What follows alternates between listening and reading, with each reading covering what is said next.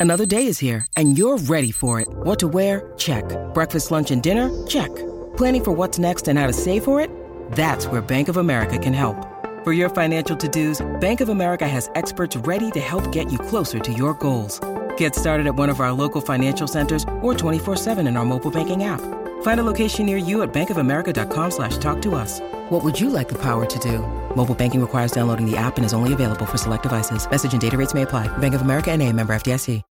When you need mealtime inspiration, it's worth shopping Kroger, where you'll find over 30,000 mouthwatering choices that excite your inner foodie. And no matter what tasty choice you make, you'll enjoy our everyday low prices, plus extra ways to save, like digital coupons worth over $600 each week. You can also save up to $1 off per gallon at the pump with fuel points. More savings and more inspiring flavors make shopping Kroger worth it every time. Kroger, fresh for everyone. Fuel restrictions apply.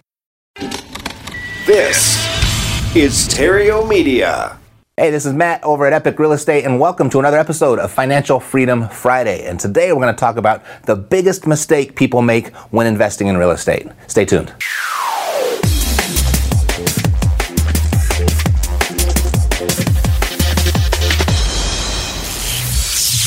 It's time for Financial Freedom Friday with Matt Theriault. All right, so the biggest mistake people make in real estate. Someone asked me this. This uh, this question came in, and I was like, "What is the biggest?" I actually, actually had to stop and think. If I really had to say biggest, so what's the biggest mistake? And I thought about it, and I thought about it, and I came up with more than one. So we're going to change this to biggest mistakes. And then I thought, how many are there more than one? I came up with three. Three real specific ones that if you can avoid these, it's pretty tough to lose in real estate. All right, so the first one is coming in with the wrong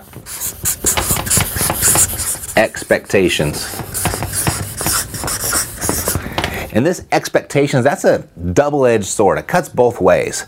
Because some people get involved in real estate think it's going to be the savior to their life. It's going to be this automatic wealth creation thing that produces a passive income that's going to allow them to escape the rat race and quit their job. And it's just going to, all you got to do is buy it and turn the key and the thing performs and nothing else to ever worry about. Uh, that's most likely not going to happen. Not that way. The other side of that sword is someone has a friend, or maybe it was even them that experienced them one time themselves. They bought a property, they had a deadbeat tenant.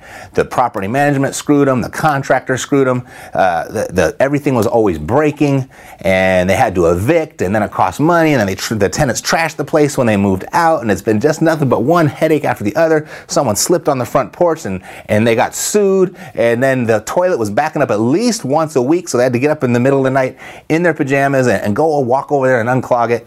And uh, that's the other side of that sword. That's likely not going to happen either.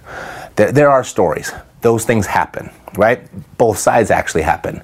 But um, if you do this right and you get get a little bit of education under your belt, um, you can avoid a lot of that. You can avoid most of it.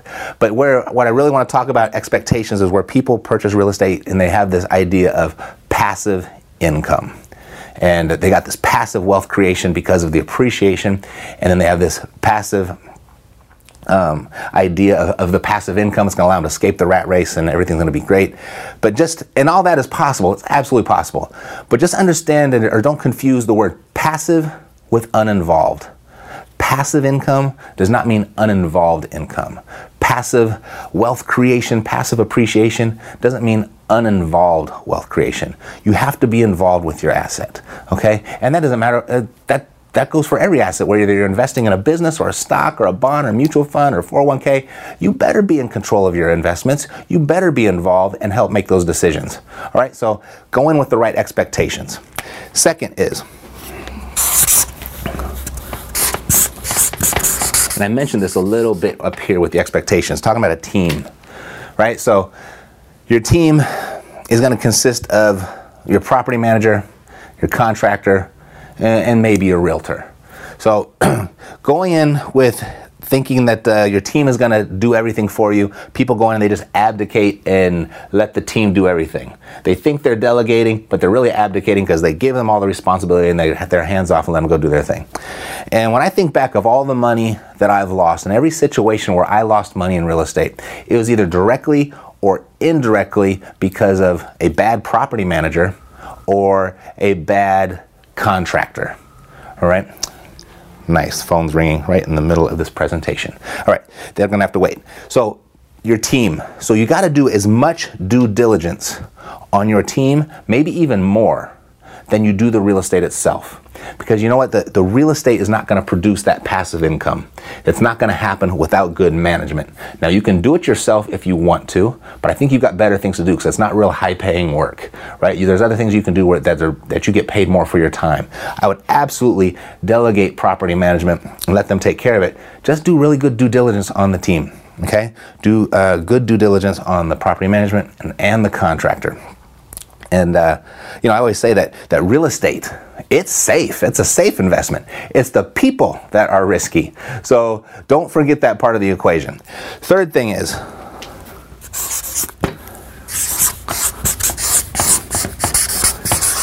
selling too soon. Because we're talking about being a real estate investor.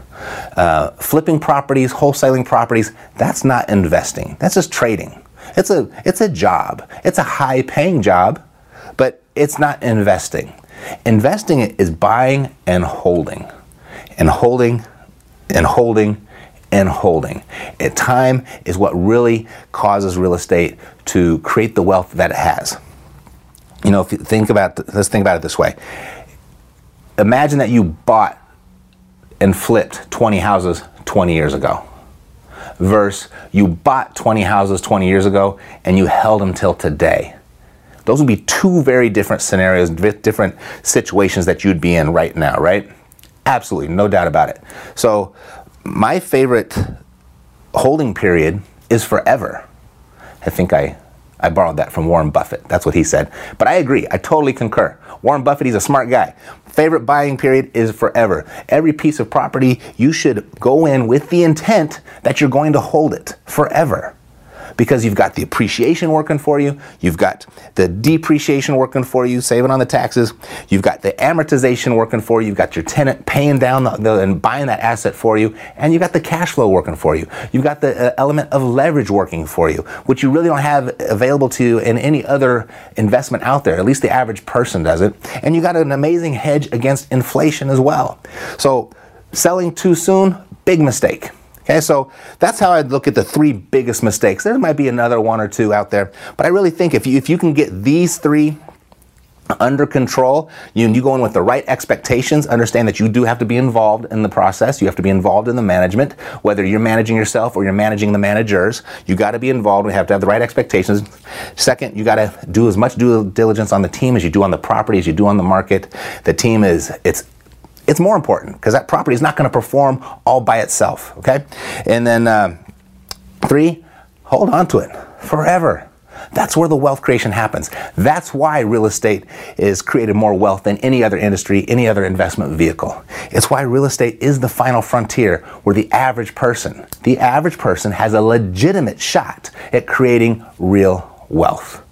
Alrighty, so avoid those three mistakes in real estate, and it's it's really tough to lose. It really is. Alrighty, I'll see you next week on another episode of Financial Freedom Friday. Take care. This podcast is a part of the C Suite Radio Network. For more top business podcasts, visit c-suiteradio.com.